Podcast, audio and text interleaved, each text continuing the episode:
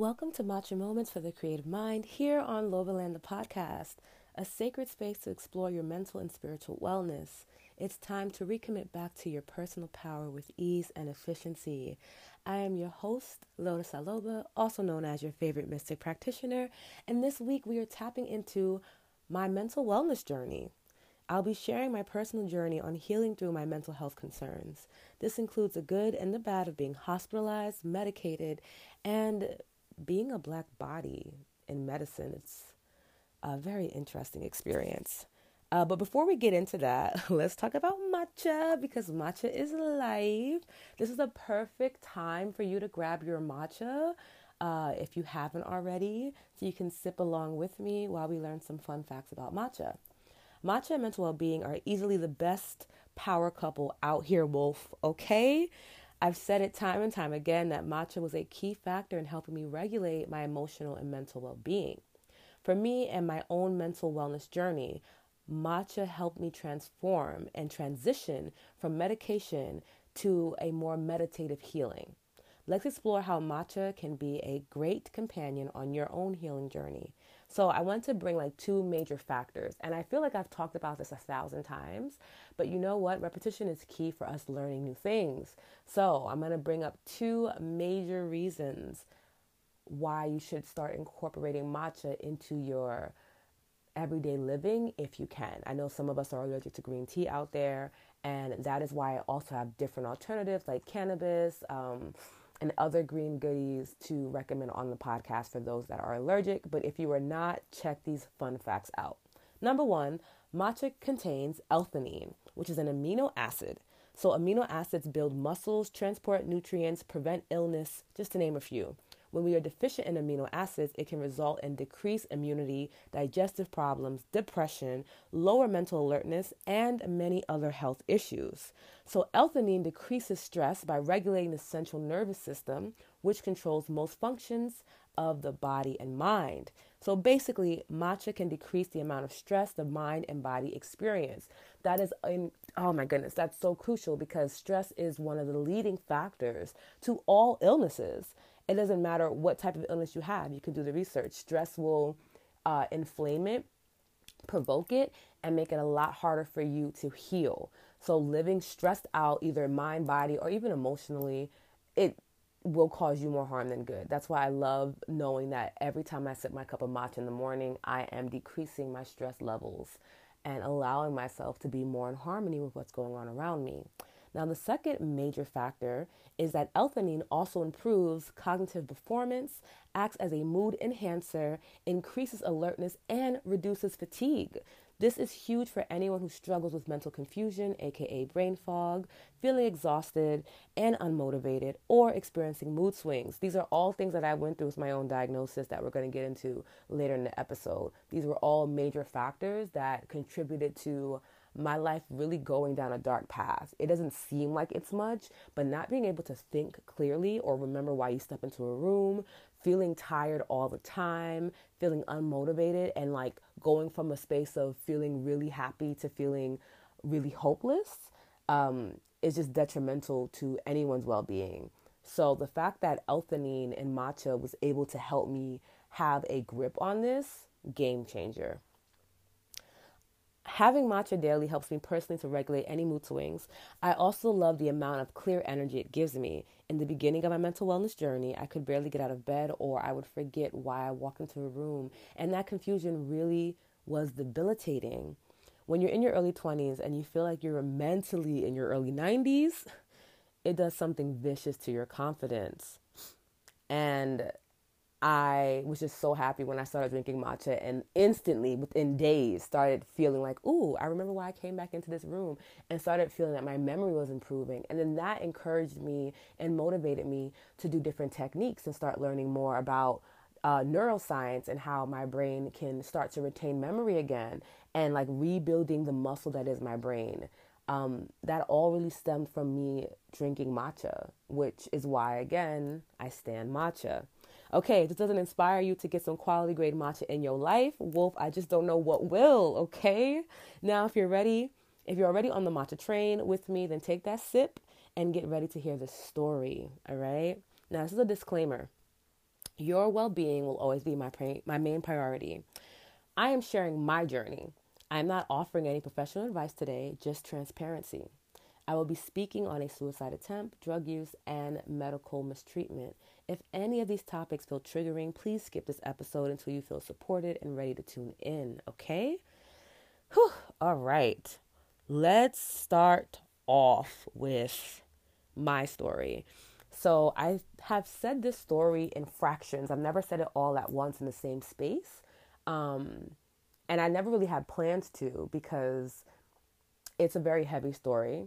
And I just, you know, once you kind of get past the healing part, like you get past that darkness and you're in that light and you're in that happiness, you really don't want to revisit those dark moments, if I'm being 100% honest. I'm just going to sip some water real quick. Yes. So you really don't even want to bring those bad memories up, right? You're enjoying your life, you've healed, you're happy. And it's not because if you think about the moments, you're going to like spiral back down and relapse, right? That's not why I never really want to speak about it. It's just because it's like, okay, that was a part of my past. It happened. I accept it. I want to move forward. And I didn't really want that to be part of my story. But the truth is, being a practitioner, I have to show the transparency and the fact that like the reason why I do what I do, the reason why I teach what I teach is because these skill sets, these tools, these techniques have helped me get out of a very, very, very dark time that stems from like my teenage years. And once I got to that point in my healing of like, okay, you have to tell this story and tell it in a space and a medium that feels good for you, I decided the best way to do that was this podcast. So yeah, we're going to get into it. You guys are going to get to know more about me. This is me being super vulnerable, which I think I always am, but this is just a little different. All right. I want to start off with being afraid of myself. So in my teenage years, I would just feel like if I ever got too angry, too upset, that I would really hurt people. Like I would just black out and not really understand what was going on. And that really terrified me and made me have distrust in myself. I just knew that I could not trust myself in certain spaces or places and things. And that also caused me to really limit my experiences because I was afraid that a new experience might trigger something and then cause me to be in this like dark space that I felt was within me, but didn't really understand, you know, what it was about. And being a Scorpio sun, it's just, as I look back, I'm just kind of like, girl, shadow work is always a part of anybody's journey, but it's heavily pronounced for a Scorpio because that's just where we really pull from our power. And now understanding that, I'm just like, there was just so much power going on in my life that I had that was trying not to be dormant anymore. And it just freaked me out, honestly. But I would be feeling these extreme feelings of joy, rage, and sadness, almost like in this weird cycle, like up and down like a roller coaster, right? And that happened the majority of my teenage years. That's when me and my mother really struggled as well, as you guys heard in the previous episode. If not, please make sure you listen to that episode for more context. You know, we just were always fighting and at each other's throats, and my mental well-being really attributed to that. But also being a Black body, you know, my family was just kind of like, oh, prey on it. You know, you don't need to go to therapy. That's not what we do. White people do that. You know, the whole stigma that comes around mental illness and Black folk. And so I didn't for a long time. I just dealt with this anger as best as a 14-year-old child could, which wasn't really well. And then you fast forward to after being diagnosed with rheumatoid arthritis and lupus at 19, some of the side effects were mood swings. Some of the side effects were like being diagnosed with like mood disorders and things like that.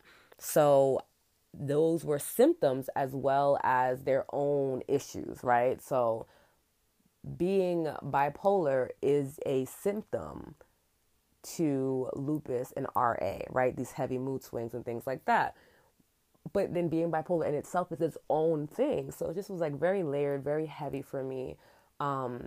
And they were giving me Percocets, Vicodin, and codeine to deal with the pain management I was feeling from the lupus and rheumatoid arthritis. And that was making me very dependent on these narcotics. These were like hardcore drugs that I was getting like high dosages of because my pain was just so much. And I was refusing to take like steroids and this other option that they gave me that would eventually make me barren. And I was just kind of like, I'm not sure that I don't want kids, but I don't want to take away that option at 19. Like, what the fuck? So I started taking these narcotics instead that were prescribed to me, which when you really think about it, Percocets, codeine, and Vicodin every day on a young body, like, this is why sometimes I get so frustrated with Western medicine, because I'm just like, why is there no thought to what you're giving people when they're ill, right? So let's fast forward to I was like 24, I believe, and I was stressed out. That's when I had finally left my mom's house again, and I was feeling just really out of place. I wasn't able to find work for the first time in my entire life. I've been working since I was 12. I was always able to find a job, super quote-unquote hireable, and I wasn't able to find a job, but that was mainly because I just kept getting physically ill, and I just wasn't able to show up for work physically because I would randomly pass out.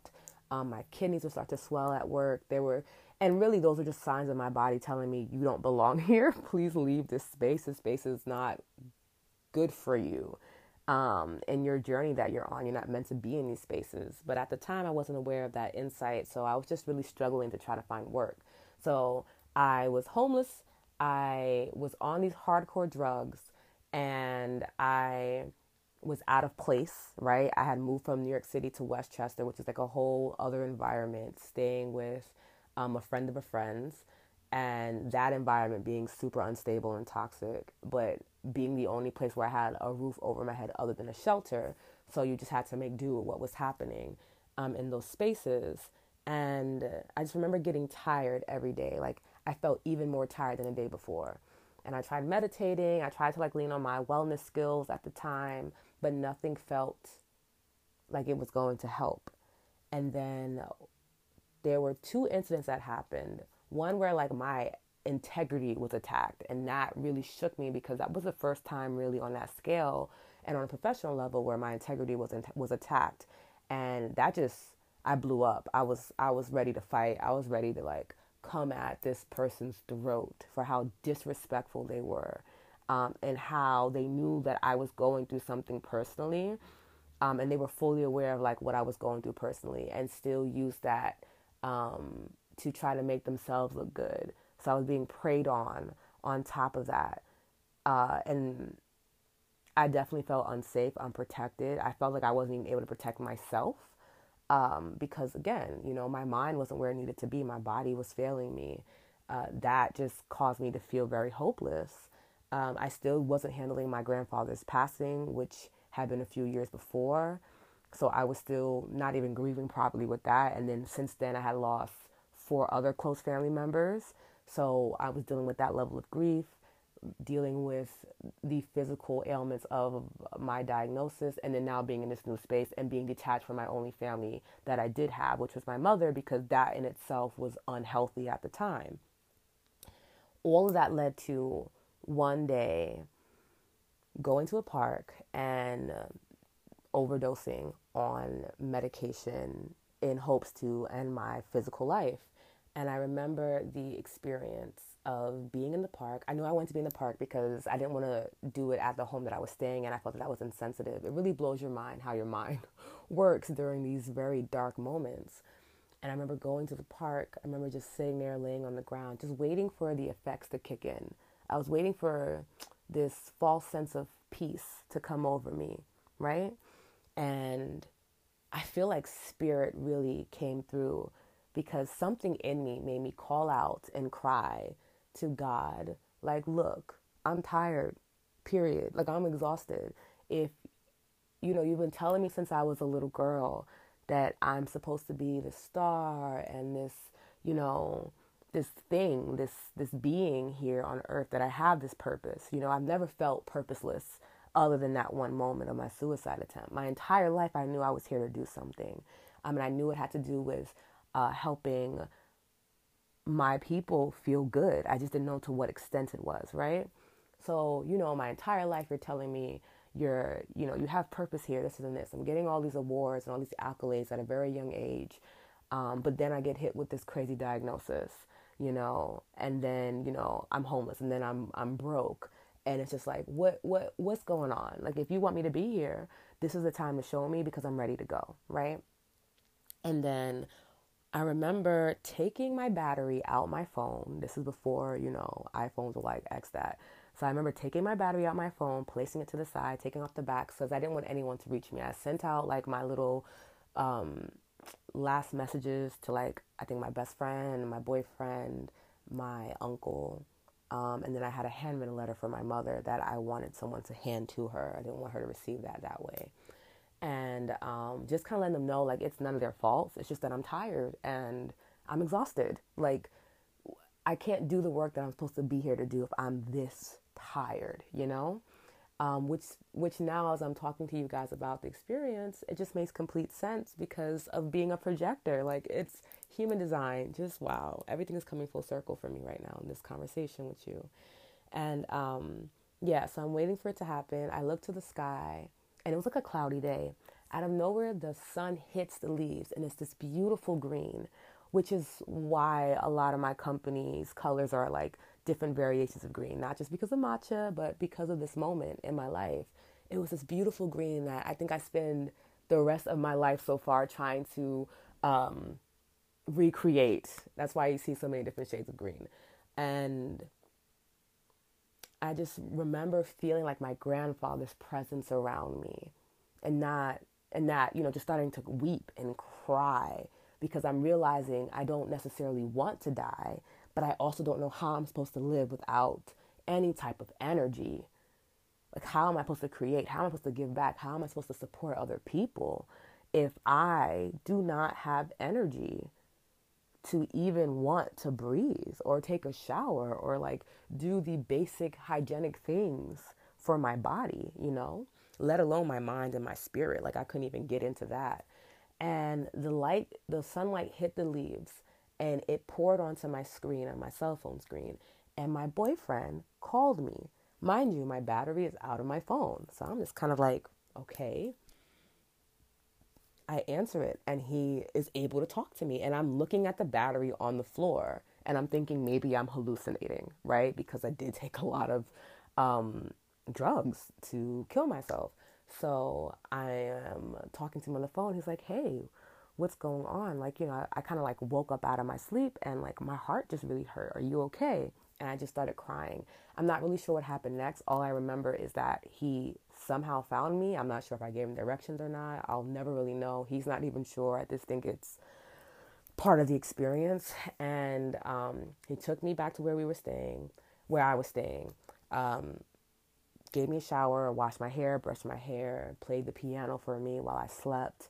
And then when I fell asleep, he called his friend and they decided that it would be best for me to go to the hospital because they weren't sure like how much I took and like how that was going to affect my stomach, you know, with me having an autoimmune disease as well. And I wasn't able to like throw everything up either. So it was just, they didn't know what to do. I ended up going and they did this entire process of just deciding on where I was at mentally. And after that process, they explained to my partner and myself that I had acute depression, which is like a very severe depression, which is why my suicide attempt wasn't irrational, given the fact that that's where I was at mentally, that I had bipolar 2 disorder that may have also been borderline personality disorder. They weren't sure yet because one is a chemical trigger, which is the bipolar 2 disorder. The other one means there's an outside trigger in your environment. One is solved with medication. The other one is solved with therapy. And then I had general anxiety and a few other different diagnoses. And in the moment, I didn't really care. I was really I just didn't care about anything, about life or whatever. So they put me in intensive therapy. So for, I think, 2 or 3 months, every Monday through Friday from 9 a.m. to 3 p.m., I was in therapy at the hospital in Westchester. And I was doing several different types of therapy and things like that. From like CBT, cognitive behavioral therapy, to art therapy, to my one-on-one sessions every day, to group healing sessions as well, to nature walks. There were like 7 different therapies I did every single day for like 3 months. And then after those 3 months, I started to feel better. I don't want to say I felt like my old self again. I just felt better. And then I decided to go on a trip with Gary to Vegas. Not the smartest move in theory, like out of all the cities to go to, Vegas really wasn't it. So we went to Vegas because Gary had also had a training out there, and it was usually around my birthday. So we're like, we're going to go and celebrate. It's going to be a good, getting out of where you're living. It's just nice to take a trip. So we did that, and I was completely overwhelmed by the city, completely overstimulated by the lights, by the people, by the drinking. It was just all too much for me. And I was also drinking while taking antidepressants that I was on, and still including the codeine, Vicodin, and Percocets that I was still on for the other diagnosis. So I obviously just wasn't in the best space physically, and that affected me mentally. And I remember just feeling completely out of control that entire trip. I felt like I just didn't want to be around nobody. I wanted to be by myself because I was afraid of like everything. Everything just felt overwhelming to me. I felt like my senses were being attacked every moment that I was there. It was hard for me to enjoy it. I'm sure that it was hard for my partner to enjoy it because he saw me in so much visible and emotional mental pain. It was just a lot. It wasn't the best move. And then as soon as I got off the plane, I remember it was November 1st, I went on my therapy trip, right? Went back for therapy, and I was admitted into the hospital for fear of relapsing. I don't know, my therapist saw something in our session, and essentially they wouldn't let me leave the grounds, and I ended up being hospitalized. So instead of it being a hybrid where I spent most of the day there and I still went back to where I was staying, this time I was there for 24/7 until they released me. And that in itself was a lot. It was very scary, one, to not be able to like have a conversation with your loved ones, like, hey, I'm being admitted. It's just essentially I didn't come home from therapy one day, right? And then they eventually reached out to my emergency contacts and let them know that they were worried that I was a high suicide rate, and they were concerned that I may try to take my life because I was relapsing. So I spent almost 2 months there, and it was a lot. I went through so many different experiences there. The main thing was just seeing how Black and brown bodies were treated opposed to white bodies. Seeing how when I asked certain questions, they refused to answer me. And they were more irritated at the fact that I was able to advocate for myself. And they were just expecting me to go with the flow. Like, they would just give me medicine and not tell me what it was for or what it was going to do. And when I would ask what this is and what it is, like, it's going to make you feel better. I'm like, how? Like, what's the science behind this? And it was almost like, you're crazy. Don't worry about it. Just take it. And even though I was not mentally sound in those moments, spirit was still like, no, you need to explain this to me or I'm not taking it. So granted, I was a bit of a troublemaker in the institution because I definitely was like, you need to get a psychiatrist down here to explain to me what I'm taking or I'm not taking it. And you can't force me to take it, right? Which in theory they could have, but I guess my spirit just was so pronounced that they didn't challenge that, thank God. But I have seen them do it to other Black and brown bodies, and that was just really overwhelming for me to witness. And I remember just crying every single night while there and just being like, why, just why? Like, why? I didn't feel safe anywhere anymore. I didn't feel safe there. I didn't feel safe at the place I was staying at. I just felt without a home. And that in itself was just overwhelming, especially knowing that I have so much more to give, and just not feeling safe enough to give it to anybody, if that makes sense. Fast forward to dealing with a very racist social worker who, to this day, I think about her and I'm just like, God, I wish. Part of my work is to be able to go back there and to relieve her of her position, because she was absolutely horrible to black and brown bodies. Her idea of us is just that we are meant to get pregnant and be fuck-ups. And we don't deserve any type of help in that. And she was very adamant about vocalizing that.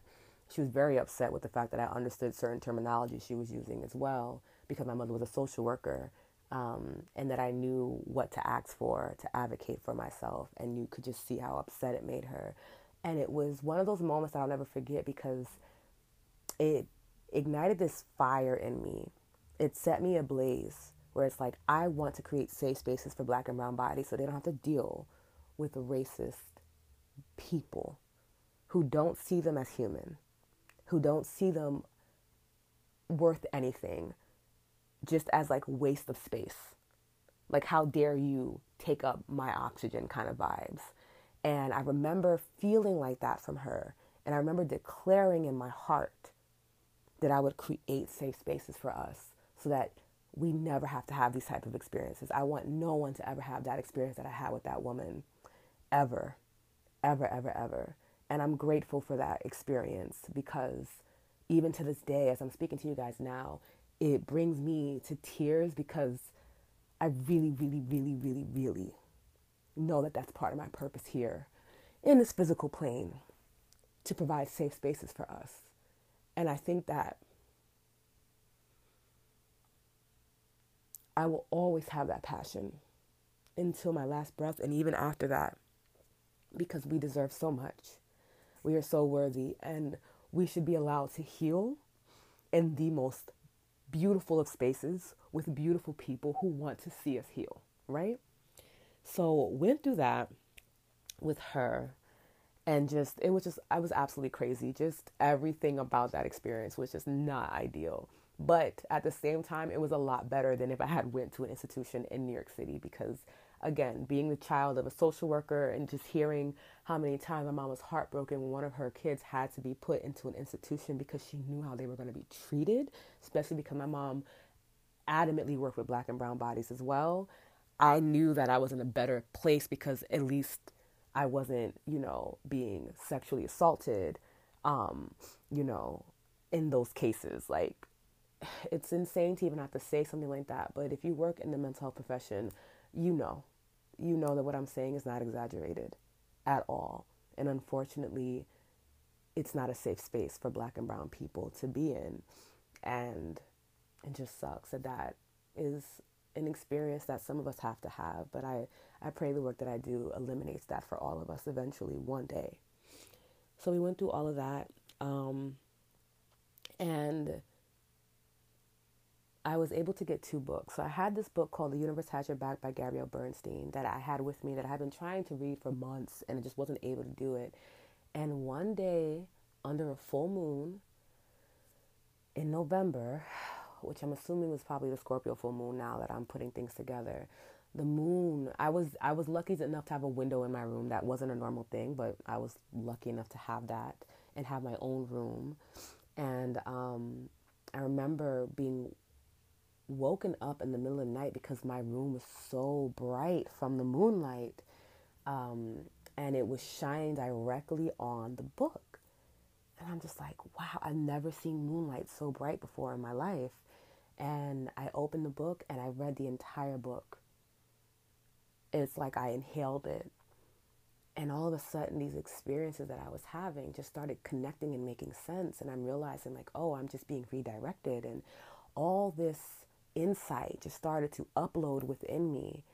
And after reading that book, I was just like, okay, this is a part of the journey.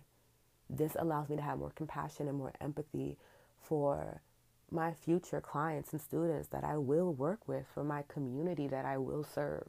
I will be able to understand what they are going through. And I will be that person that they come to and they don't feel smaller. And if that's what I'm able to give, I will endure this experience. It is completely worth it to me.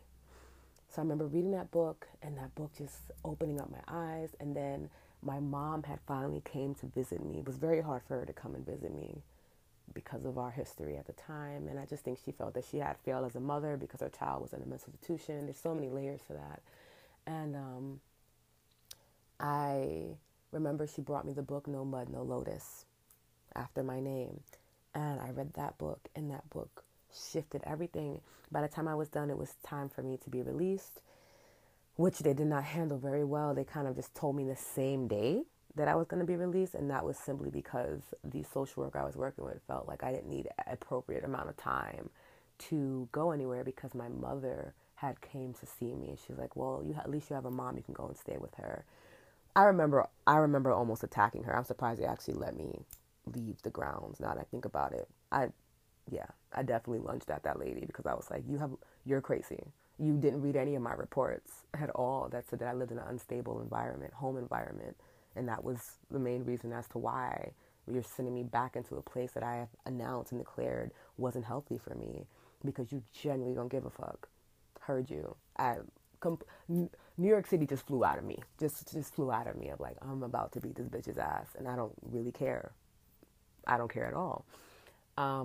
Luckily, I was restrained, and my advocate that I had asked for was there, and she was able to speak on my behalf and just, talk about how insane that was to release someone that has a diagnosis like bipolar 2 disorder on the same day and not give her notice. And she was supposed to give me at least 2 weeks notice to let me know, prepare me, to help me find a home, to help me do all these different things that she just felt wasn't necessary for me to do simply because I was Black, because she literally had no other reason. And then I remember after calming down from that moment and just being like, it's okay, because I'm going to be just fine. I don't know what it was, this sweeping sensation that came over me. And I just knew I was going to be okay. And I remember getting picked up. And then I remember having this conversation with my boyfriend in his car. And he's just kind of like, are you going to be okay? Because this is a lot. And I don't know. This is just a lot for me, to see you in this much pain. It's just hard. And I remember being so calm and so certain when I was like, I'll never be back in this space again. And just knowing that what I said was true. Like this divine knowingness, right? Just knowing that I know that I know. It was amazing, but I do want to backtrack really quickly to when I was in the hospitalized. That night when I finished reading The Universe Has Your Back by Gabrielle Bernstein, one part of the book, she speaks about having a unique frequency that no one else can hear but you.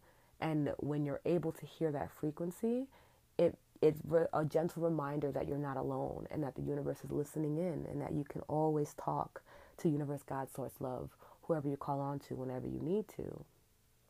And I remember closing my eyes, taking a deep breath, sitting in the moonlight, and just breathing in and out. And I could hear the frequency for me. And to this day, I still hear that frequency. And it is just one of those amazing, little treasures that I received from that experience. But overall, my journey was a decade long before I started to feel mentally well, mentally sound. And it took a lot of ups and downs. And I just say all this to say that if you are in the midst of your own journey, give yourself grace. It's not going to happen overnight. It could happen overnight. Some of us are built that way. And if that's your experience, that's dope. Share that experience. But for those of us where it takes a longer period of time, over a decade of time, I am now 30 and I now feel very mentally sound to where I can share the story and not be enraged and not be afraid and scared for my future because my past was so difficult. Just know it takes time, and just know that you are not alone in this journey, and that's why I created this podcast, so that I could give simple and efficient techniques and tools to help you realign to your highest vibration. Because when we're in our highest vibration, we're able to release any mental dis-ease, any mental disorder, and really come back home to ourselves, okay? What helped me come to terms with my diagnosis, so there were three main things besides the books that I read and the therapy that I received in there. One is the infinity symbol. So it looks like an 8, but laying on its side. And that symbol I wear on my finger every day as a reminder that life goes on and that there are highs and lows. And that when there are high moments, cherish them, appreciate them, be in the moment, be present for them, honor them. And as you start to descend into maybe those lower vibrations, rest, heal, reflect, see what's weighing you down and what you can release. And as you do so, you'll find that you're ascending again.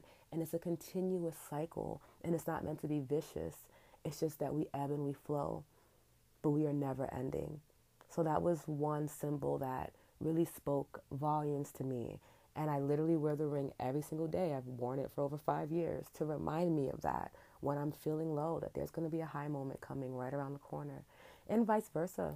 Because you know what? It's not about being in a happy 24/7 and living in that state as long as you can, because then you can tend to suffocate your goodness. It's just about allowing life to be life and you just witnessing it and experiencing it for all that it's worth. Because you need both, right? You can't really cherish your high vibrational moments if you don't have those low ones, right? So that was one thing. The second one was this audio from Esther Hicks, and I'm going to link it in the show notes if I can find it again. She just speaks on looking at these diagnoses from a different perspective. And there was one on bipolar 2 disorder that really helped me to reclaim authority over my life and to decide that, yes, this may be a chemical imbalance, but I actually have some power in this situation, and I can utilize that power to the best of my ability to transform my physical experience. And I really appreciated that insight from Abraham and Esther Hicks. So if you guys haven't heard about them, I will link something of them in the show notes. So go ahead and check that out. And then the last thing was finding support groups, finding people who are having similar experiences as me, because unfortunately, nobody in my immediate family was diagnosed with anything. They had no idea what I was experiencing. And that became very frustrating because, you know, they're asking you 1,000 questions that you don't want to answer. It was just a lot. But being able to find support groups, at the time, there was an app that's no longer here, unfortunately. But it was really great to hop on there and talk to other people who were diagnosed with the same disorders and diagnoses, and just speaking about what we were doing to help get ourselves through it, which is very comforting. So if you're experiencing something like that, please go and find a support group of people who are going through what you're going through. Same thing if you're dealing with an autoimmune disease. It's a very unique experience. Not to say autoimmune diseases are worse than others, because that's not really the case. It's more or less like, because there are no physical symptoms for the most part until it gets... No, there's just, for the most part, there really aren't. It's very rare, you know, unless you have like maybe like the butterfly rash on the face, or like the swollen joints, or like when my kidneys would swell, you could see them through my back. Except for those moments, you look completely healthy and fine and nobody knows what's going on. And then they can think that you're completely okay. Meanwhile, your body's wreaking havoc on itself.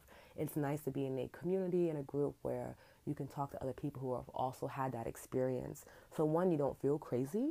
You don't feel like you are the only person having that experience. And two, to learn coping mechanisms and learn verbiage on how to express what you're feeling to people who have no idea what it is that you're going through.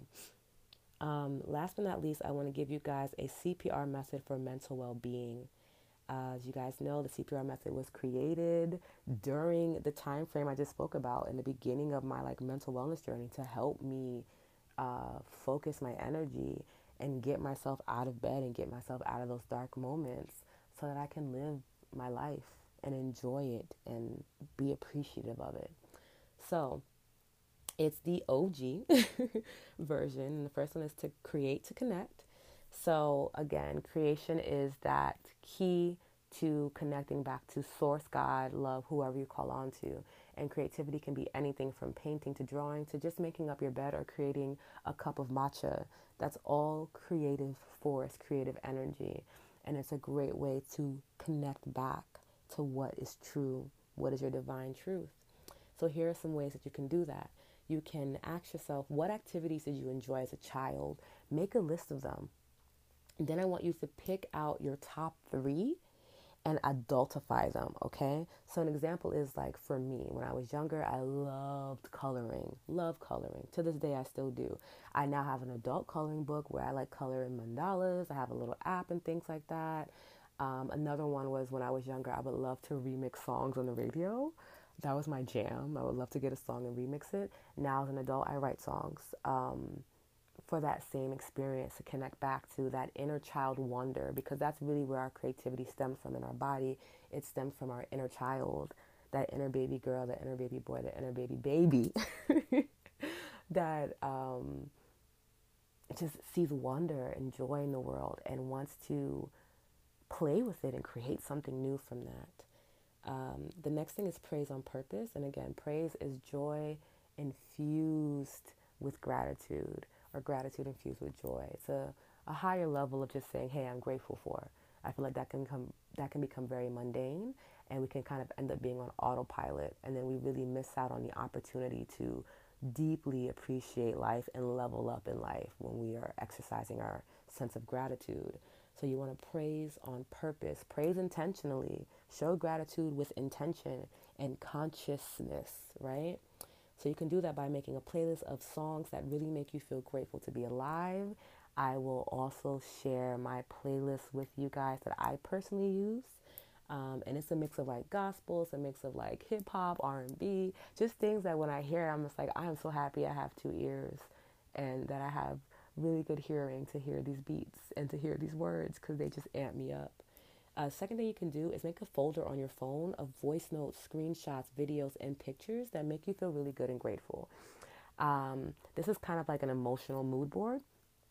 And I have voice notes from my girlfriends when they just are just saying that they love me or that they're proud of something that I did. I have screenshots from all of my wolves that DM me or text me or email me and just tell me that my work means something to them and it allowed them to get through something or have clarity on a certain experience. I keep everything you guys send me, by the way, because it helps me so much. This really is a two-way relationship. Even down to, like, the podcast reviews, when you guys rate the podcast and share your insights that you receive from it, I keep all of those. They mean everything to me. Those testimonies are testimonies for me as well. As, like, yes, continue doing what you're doing, their confirmation. But yeah, screenshots, videos. I have videos of me, like, with my nieces, you know, when we're having a fun time together, or videos of me and my boyfriend exploring, like, new things or traveling. Same thing with my girlfriends. When I get to meet my listeners in person, I always take a picture or a video. These are things that remind me that I have so much to be grateful for, even when I feel like I don't, because, again, we ebb and we flow like the infinity sign, right?